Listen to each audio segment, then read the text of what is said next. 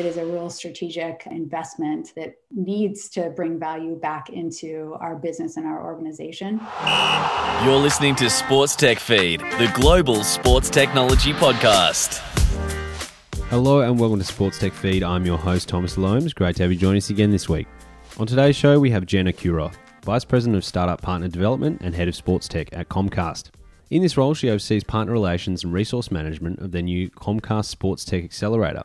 This is a multi stage accelerator focused on developing and investing in the world's next great sports technologies. She also oversees the Farm and Innovation Hub supporting early stage startup founders. They've just announced the inaugural cohort of 10 companies, and we're delighted to have Jenna on the show to share more.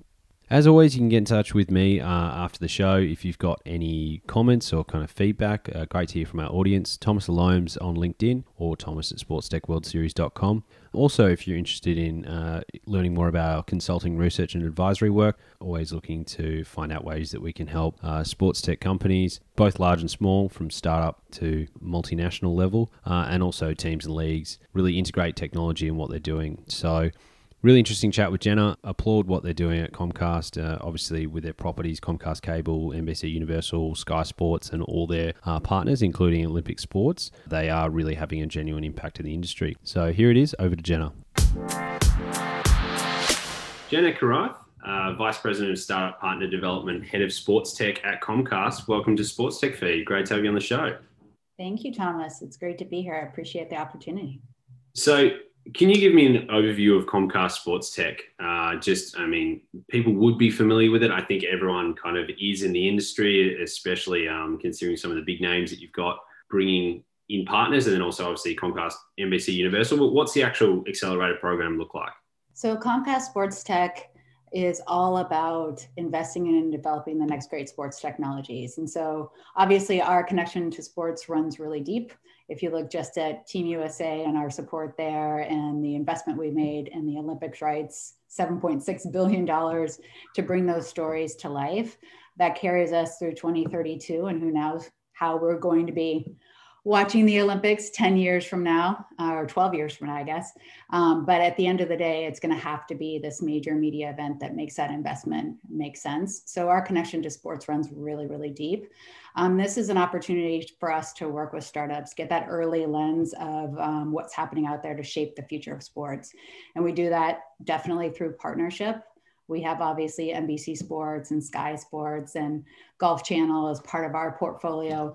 But equally important, we wanted this to not just be an innovation engine um, for our business, but also for the broader industry as a whole to um, create more of those those products and solutions and fan experiences that span. And so we brought in NASCAR and three Olympic teams to really broaden that value. Yeah. And so, how are those industry partners uh, chosen? Because uh, obviously, I mean, as you said, across the Olympic um, movement, there's there's certainly a lot of different teams and a lot of um, different avenues that that could have taken, and then something like um, NASCAR as well is is an interesting sports property. But how the, those particular ones, and maybe just run through who those partners are uh, exactly. Yeah, absolutely. So it really started with the Olympics. Um, it was a question to ourselves: How can we lean in a little bit more? We're a technology, media, and sports company. Um, the Olympics is our innovation playground, if you will. It's where we really bring those stories to life um, through X1, um, our entertainment uh, operating system in the living room, to the voice remote that allows you to like drop right into women's floor um, for gymnastics if that's your passion and your love. Uh, so it was also brought to our attention too by the USOPC that they have an innovation gap. Um, that other countries would sort of come and look at at the USA in terms of uh, medical rehabilitation, um, amazing facilities and training um, facilities for our, our athletes. But when it came to true tech, that was helping athletes get every advantage on their path to the podium, there was a gap there. And so they put out the challenge, you know, what ideas do you have as big companies and brands and presented out eight gap areas. And one of our solutions was, hey, let us stand up an innovation engine. We know how to do this. We run accelerators. We work with startups in a strategic way to help improve our products, our solutions. Let us do this for the Olympics and let it run before, during, and after the Olympics. And um, that got us down this journey of spending a lot of time with our three Olympic partners. So, USA Ski and Snowboard is an example. What are the unique and innovative challenges and, um, and problems we're solving that are going to help our Team USA athletes there? That looks entirely different from USA Swimming. Mm. Obviously, mm. um, uh, tech when it's immersed in water that's a whole different dynamic yeah. and same thing for cycling that is such a um, technology driven sport there's so many interesting things happening um, and that one from a virtual standpoint too that allows us to you know do our peloton and our zwift workouts from home so a really intensive um, tech in and of itself.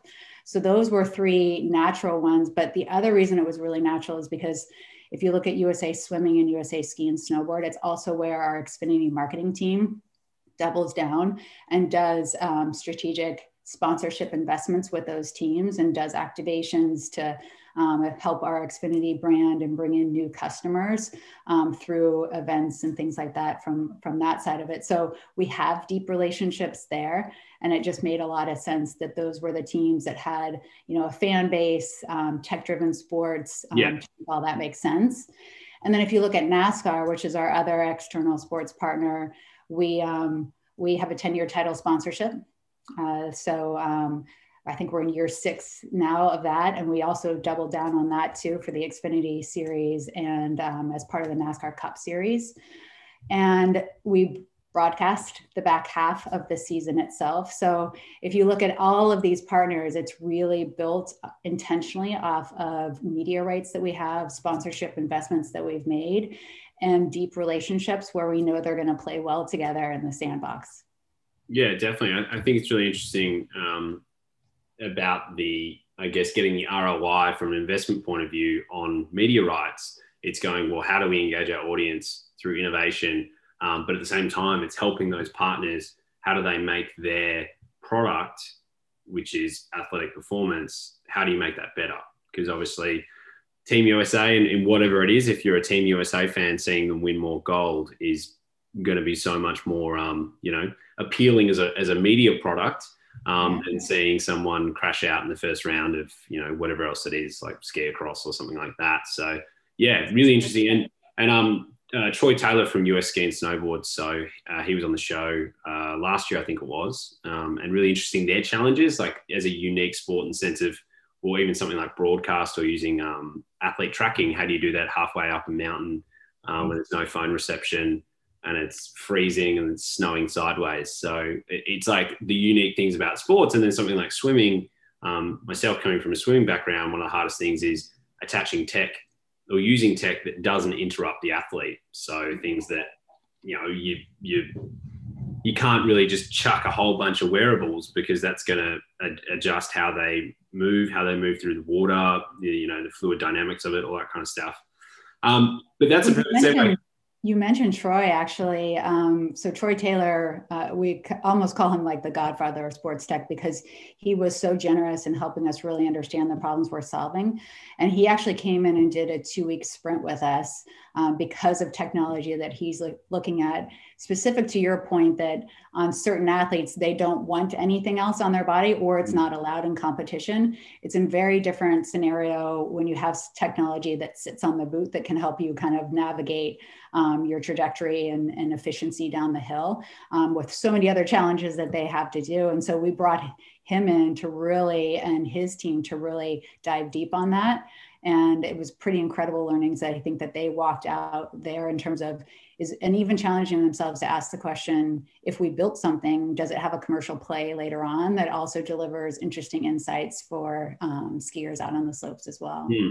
yeah yeah definitely in the in the way that you can I mean, there's limitations in, in camera systems, there's limitations of wearables, at least on the athletic performance for different reasons. Camera systems, if you've got someone who's in, you know, movement, baggy clothes, whatever that is, you can't do it. But then um, obviously a wearable under, you know, under ski clothes or on goggles as well was, was one thing as well. They're doing some interesting stuff with um, virtual reality um, because yeah. it's, it's in a context where you wear, you wear big goggles. So that makes sense rather than trying to apply that to um, say, I don't know, cycling or even swimming, where it's like you're not as used to that. So, Um, I, I, was going to say around the swimming point that uh, I know one of the cohort companies is is actually focused on swimming, so that's probably a good point to jump across and um, get you introduced the the ten, I think it is ten yeah. companies that you've taken in your inaugural cohort.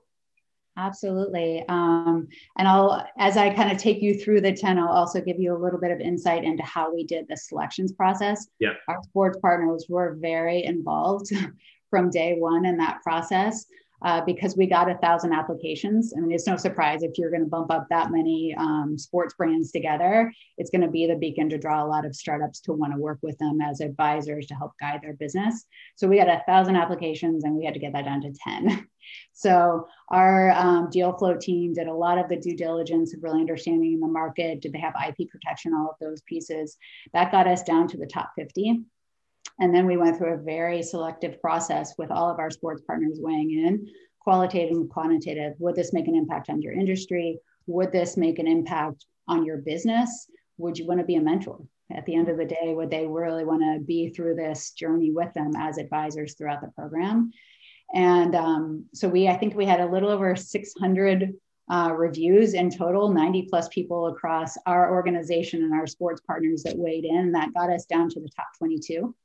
And then we went through the selections process where we we went in and interviewed each of the founders. So as they came in, the sports partners that were most relevant um, for their business, they were right there with us, asking all the tough questions, yeah. um, knowing what's really feasible, what isn't, um, wouldn't work in the um, in the problems and, and innovation areas they wanted to solve for. And at the end of the day, you're investing as much in the founders, if not more, than the technology or the products.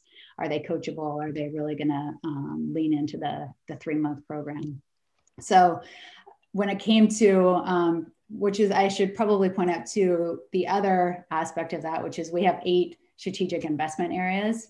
And so for uh, USA Swimming or ski and snowboard, obviously athlete and player performance matters to them, team and coach success. Um, whereas if you look at NBC Sports, they're really anchored in on media and entertainment and um, fantasy and sports betting. So we had to also try to um, select startups that fit as many of the innovation priorities of our partners as possible and um, and make sure that at the end of the day it was a strategic fit. So um, on a swim is the interesting one right? It's obviously 100% anchored to usa um, swimming now, the interesting thing is how they're using technology to address um, a, a, fact within the um, that we deal with, which is the high drowning rates um, of, in our Black communities. So 64% of Black children do not know how to swim. Um, and Trish, the founder and CEO of On Swim, almost died at 19 years old. So she's really going this interesting path of technology and, um, and textile science to create a swim cap that eliminates that barrier. Um, and it's an interesting way for USA Cycling or USA Swimming, I should say, um, to address what is um, not a diverse enough sport. And they're doing so much in that space. Now, what was pretty fascinating there was, uh, you know, swim cap for minority hair um, didn't seem like that was necessarily going to be something that was going to resonate for NBC's sports production team. However, that's the one they were like, tell us more about this one, and started asking us a ton of questions when we were going through our innovation discovery session with them. And that's because that's also the creative team that's going in and creating the storylines for the Team USA hopefuls that are going back to defend the gold. And so for Simone Manuel, this is an ideal fit. It's it's actually one of the reasons why she almost didn't stay in the sport because there mm. weren't others that looked like her. Yeah, so yeah. Really I mean, that's something that it's maybe not necessarily obvious to the idea of sports technology and like peak performance and, and, and, improving that. But if you're broadening your talent pool and for whatever reason, you know, unconscious bias in the industry and the way that, that things are developed, um, you, know, you make things for people that look like you or, you know, from the same background as you, all that kind of stuff, and don't necessarily question um, the other groups of people in the world. Um, you're really restricting your talent yeah, sense of like you know just for, for something that is is is so overlooked. But really if you can say well the bottom of that pyramid um, if you can make that bigger well then the results at the top are going to be better over the years Exactly. And for each of our um, founding teams coming into the program, we align them with a sports partner advisor. And this is uh, somebody from our sports consortium.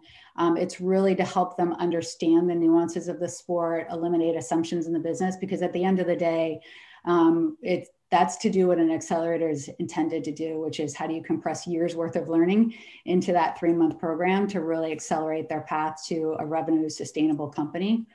And so for um, the obvious fit here is the sports partner advisors, Jim Fox with USA Swimming. And so um, he is right there with her. But then we also have external startup um, subject matter experts and advisors. So these are people who have successfully built startups and sold them, or they are so entrenched in the industry. And so we have her paired um, with a 25 plus um, sales, retail, um, monetization expert from Nike as well. So um, very intentional in how we, we um, pair them up with our sports partners as well. The next one I'll talk about is dibs. So if you've ever been at an event and you look over and think, ah, I wish I had that seat over there, they have created this technology that allows you to instantly upgrade through text message. So huge um, applicable use cases for us on that front. If you look at our Comcast Spectacor business, um, we've got the Flyers, we've got um, uh, we've got Spectacor owns the Wells Fargo Center, Xfinity Live. So we have um, that team paired up with SamWeb, who is with Comcast Spectacor, because it really just unlocks a lot of data insights on seat demand, instant gratification pricing, all of those types of things, and also an understanding too of of it's great to have the season ticket holders but it's even better to make sure the season ticket holders are going. And mm-hmm. if because of all the other monetization that happens when you get your you know your nachos and your drink while you're there. So it's just really rich data insights and an ability to create a, a really unique fan experience in the stadium.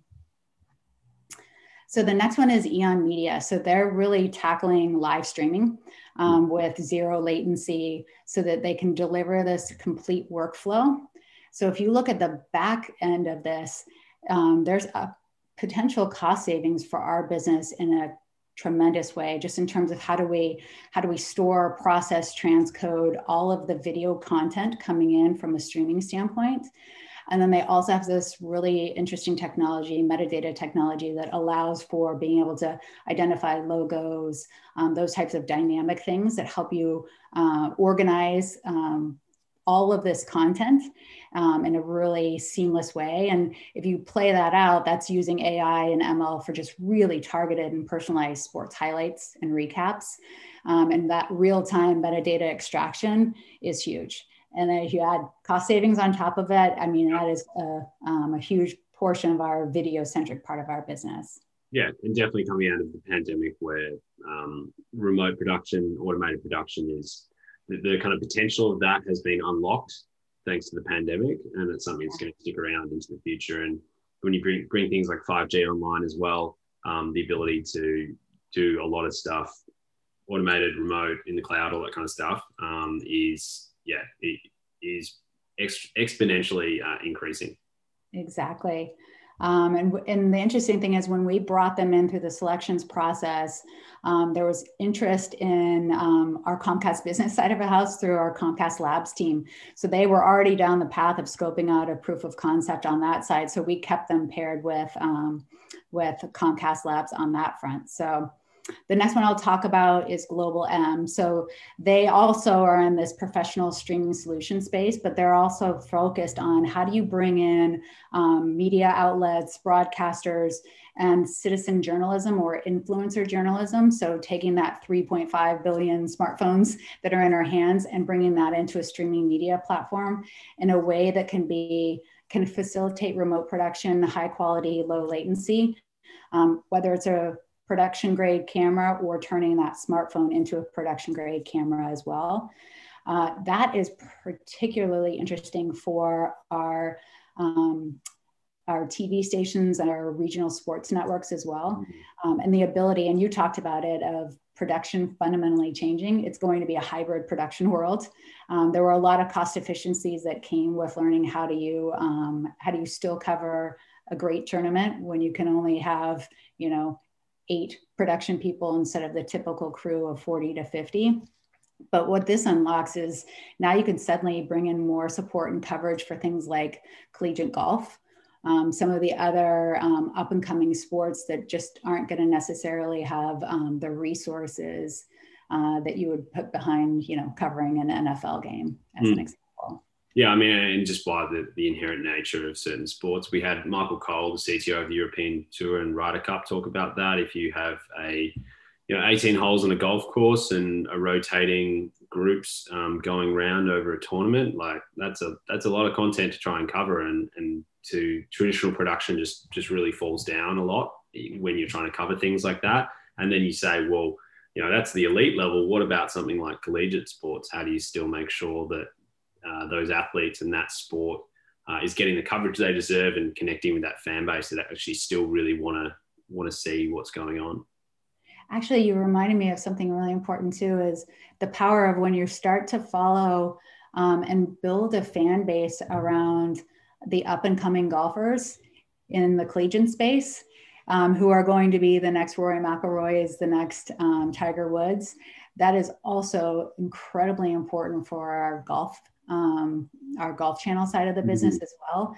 It is really about giving them reasons to root for um, all the way through their journey. So you you're building up a lot of that um, fan base from day one. Yeah, and I think that's something that's going to increase as well with um, changes in name, image, likeness.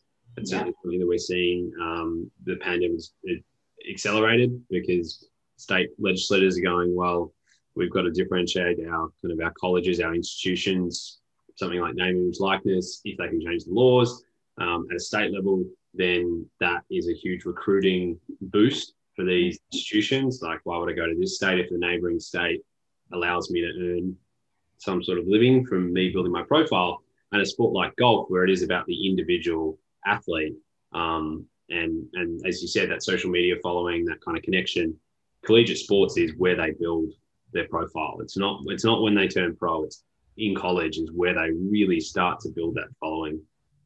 Absolutely. And we have that, that team paired up with Laura Dennis, who's our SVP of digital media for our owned TV stations and RSN. So um, well placed there. Um, InVenue is the next one that I'll talk about. This is an incredibly um, experienced smart team that is tackling real time predictive analytics, really designed around fan engagement. So, um, using this incredible Prism machine that get, really delivers powerful play by play predictions before the next play. And so what it allows for is just this really deep immersive understanding of the nuances of a sport. Um, but it also can span everything up to the fanatic fan who is going to be placing sports bets and wants to have every sort of layer of additional insight in um, the bets they're, they're playing. But then as you bring in new fans, how do you make it interesting and enticing to help somebody have the context of understanding like the magnitude of the play that mm-hmm. um, that is about to happen and create some sort of you know interactivity around that so their approach is really um, b2b so working with with broadcasters like us to deliver that via an api to bring those experiences into the places where our viewers are today and create incredible um, fan engagement and interactivity opportunities so that's a really exciting one and they are connected in with uh, Steve McElwee, who's a CTO of NBC Sports. So again, um, a great strategic pairing for them there.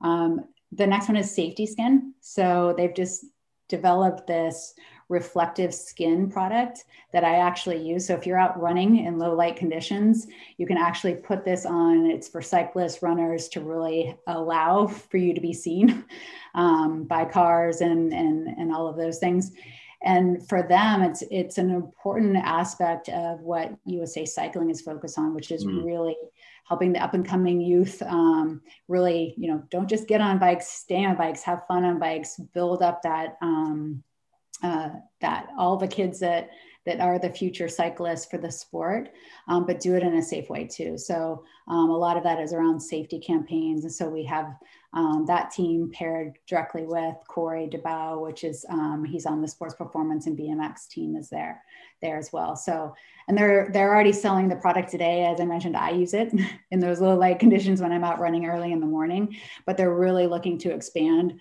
their business line and to really understand there's an education that comes with the product itself and how best to do that. Yep. So the next one is Sharper Sense. So this is really designed for, um, again, amazingly smart team, neuromodular um, team that's looking at how do you improve the performance and minimize mistakes for athletes through um, perceptible ability improvement. So, this ability to kind of have better awareness and reaction time. And it's through this non invasive patch that, um, that helps um, to do that. So, all that sensory information that you're taking in, um, your body and your reaction time is, is that much sharper. And we have them paired with Troy Taylor, as you know, head of sports performance for USA Ski and Snowboard.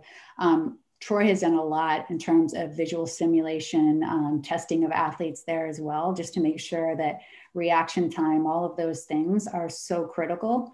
Uh, and so we think that's a really exciting pairing.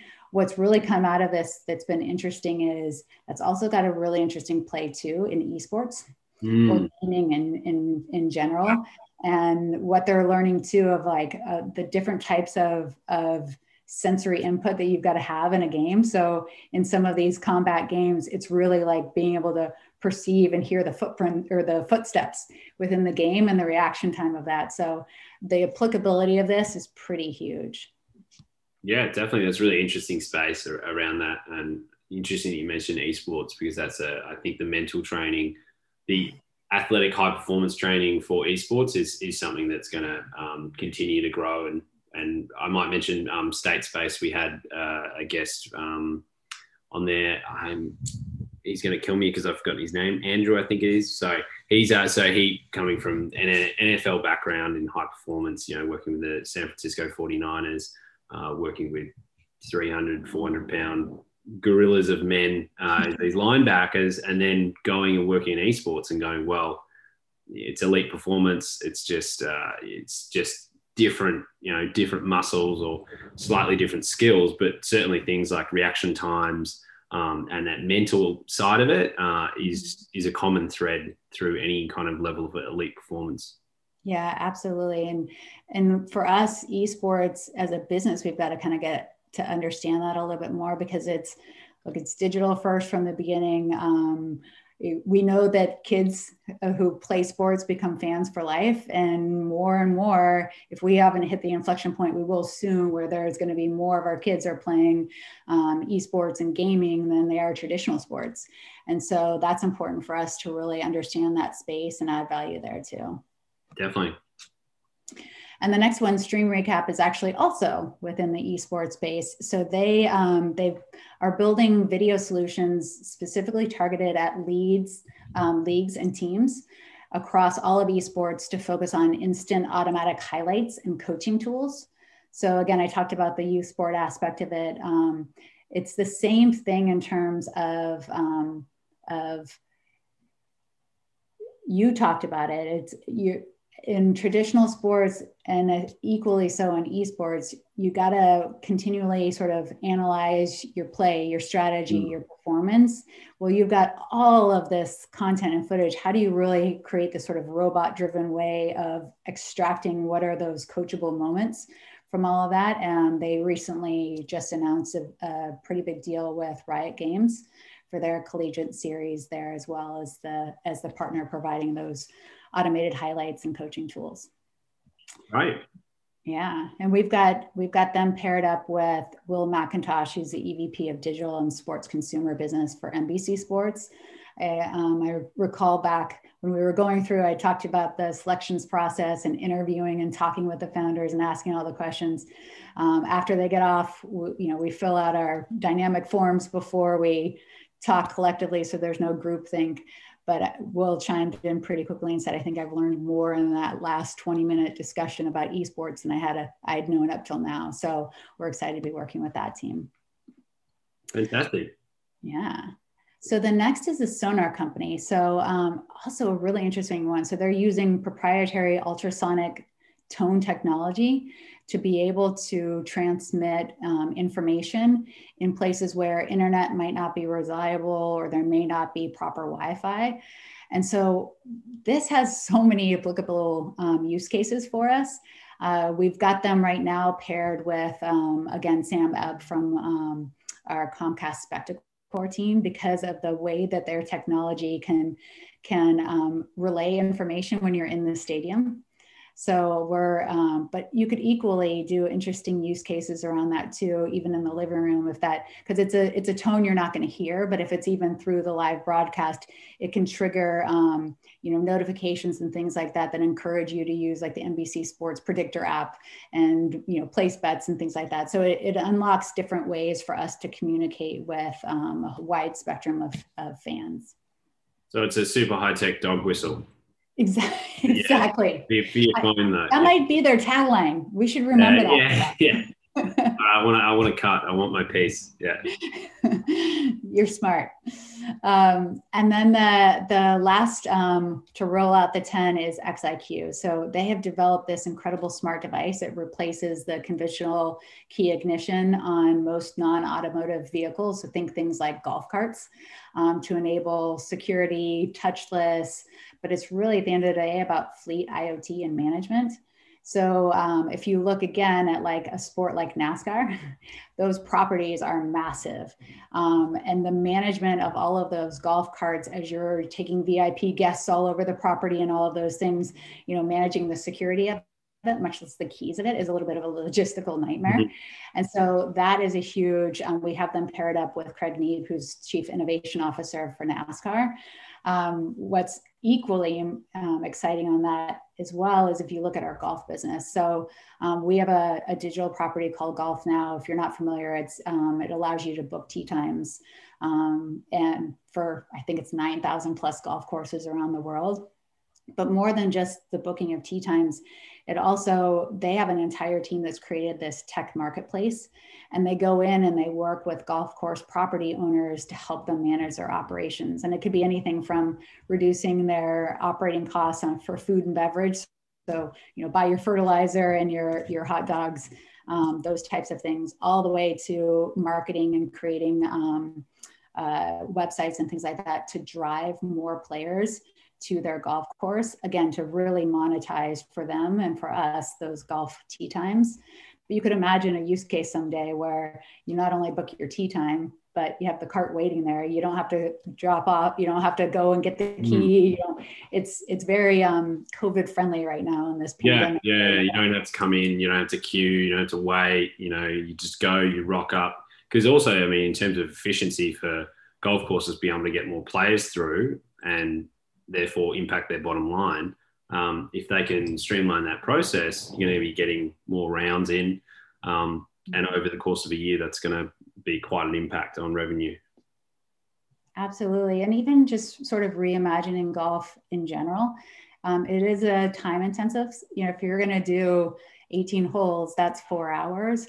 But I think one of the interesting things um, that they're starting to explore with um, some of the more progressive golf course property owners is maybe somebody just wants to play three holes or six holes or you know those types of that i want to dynamically pop in here and, and play on my way home from work and i can get a couple in. It just makes the sport more uh, accessible. And again you're you're making sure that that entire golf course is bringing in as many players as, as possible Mm. I mean, golf technology coming into golf is, is a fascinating, fascinating area. We've got um, the CTO of Top Golf coming up in a few weeks. Um, so interesting in the innovations that are happening kind of across the market. I think it's one of those things that all of the properties are reflecting that you know, technology isn't something to be afraid of anymore. It's it's needs to be inherent in how it takes the sport forwards. Absolutely, and if you look at at um, our golf team in general, just on the digital side of it, I think they've done something like 20 different acquisitions. Um, one of our fireside chats to close out week one of the program with our founders was actually with Mike McCarley, president of Golf Channel, as well as Justin Tupper, who um, now leads strategy um, and operations. But prior to that, had started Golf Revolution um, in his living room, creating these instructional DVDs um, to help people improve their golf um, their golf game. Well, they went on to acquire that and bring it into the business, bring in two million additional sort of digital subscribers and, into their golf pass, which is all about you know watch, play, go buy, you know, like Yeah. the entire lifestyle around golf. Yeah, great. I mean, that's that's so interesting. That that's all the companies. Um, I take it for the inaugural That's all. 10. Yeah, and so so just some kind of final details on on they're already off off cooking cooking away, and obviously have those incredible mentors. I mean, Yeah. the level of access is is incredible across the organization, and that's really good to see that something like this. When I see new accelerators, especially in a kind of crowded market, it's like, are you doing it because you really do believe in, in innovation and accelerating, you know, what it says and accelerating, accelerating technology, accelerating adoption, accelerating innovation, or is it just a purely a marketing stunt? Um, and I think by the the quality of mentors that you've got and the access that I've got, it's certainly um, it's certainly the former, where it's it's actually something meaningful in the industry. So, congratulations on that. And and when so when are they um, when are they through the the actual intensive part of the accelerator and and then how will they be kind of engaged beyond that? Well, um, I'll back up even before um, to make another point, which is important here, which is we make it an investment and we take an equity position in each of the 10 companies. So if you look at the, the, um, the 10 founders I talked through, that class spans technology and apparel and performance categories, but it also means we've got skin in the game. So Yeah. their success is our success. So again, it goes back to your point about it is a real strategic um, investment that um, needs to bring value back into our business and our organization. Um, but we actually didn't wait until the um, February 22nd, which was officially when we kicked off, uh, because we was as we go through that process, we were doing strategy sessions with them. And actually, four of the companies participated in a video business immersion. So we took them deep on a customer discovery, uh, um, the importance of video to the strategy of our business, our products, our technology, how we use that to attract different customer segments. Went really deep on our X1 tech stack and all of that, and challenged them, knowing what you now know about our business. How might your technology create unique and differentiated experiences that live on top of the live sports to bring fans closer?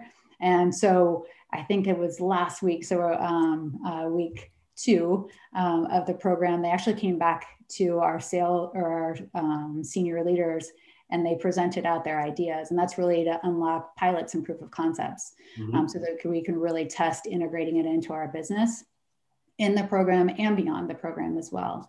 Um, but as a whole, what they're getting above and beyond those those sports partner advisors, and, and I also talked about you know external uh, startup experts who have been there and done that before. They're getting a lot of custom um, workshops on fundraising and sales and and marketing and branding and product market fit. Um, I'm proud to say we we did weave in a whole lot around mental health too, because um, that the rigor of the journey of, of an entrepreneur, it has some real highs and lows in there. Um, and making sure that that's a mindful thing as much as it is for an athlete to have the same mental health um, and preparedness for you know that grit and resiliency it takes and um, and so we're really uh, focused on that intentional program so that we are helping them build those insights and those learnings into creating a highly successful business Yeah, great. And um, I think that's probably all, all the time we've got for it. It's been yeah, it's been a great discussion. Um, final question: What is your favorite sporting moment of all time? I was trying to prepare for this because I know that this is your closeout question, and it's um, and it's it's influenced by two things. So I'll, one, so I I was a, a college athlete. I ran for Baylor University. Um, It was The Baylor Bears up in up in Waco. I was yeah, I was going to bring that up. exactly. Exactly. So i was there for coach hart um, who you know trained michael johnson and jeremy wariner throughout their careers. He always said he would recruit for good citizens first great athletes second. Michael johnson was actually our assistant coach for some of the years that i was there. So just being able to watch him on the track um, and his dedication to the sport. I mean i don't think anyone was more confident when he stepped on the line he could look to the right or left and know he had earned that race so, you know, watching him in the gold shoes, Atlanta Games, that is just that personal connection back to him. And um, that's a huge one. But also, uh, we had the privilege of being at um, the FIFA World Cup um, back in 2015 when um, U.S. Uh, soccer team won, and to see our little daughter with her her little you know foam thumbs um, chanting USA at age three, and seeing what that sport has done for um, advocating for equality for female athletes, I think is just a really inspiring thing. So I can't pick between the two. Yeah, well, that's that's good. And uh, I mean, the, the, the second one um, with the the US women's national team in in um, soccer, the round football, the round ball game. Um, I mean, one of the, the stats I love to quote around that is that the the US women's national team jersey was the highest selling soccer jersey in the US when it happened. It, it eclipsed the men's team. It eclipsed, you know, all the international teams, Man United, Real Madrid, whoever else, all of the MLS teams, um, which was incredible. To, like to just show that, well, women's sport isn't some charity basket case. It's like a, it's apart from all the warm and fuzzy feelings we we get, and you know, as a as a daughter that's growing up, it, it's also just an, an incredible business, and they're incredibly good at what they do. So it's kind of like understanding that it's um, yeah, it's cool and it's it's growing and yeah, it's really cool to watch, especially in the US. So um, yeah, I, I, connect with that one as well. So thank you so much um, for your time, Jenna. It's been uh, really good to to chat and kind of dive deeper into some of those cohort companies.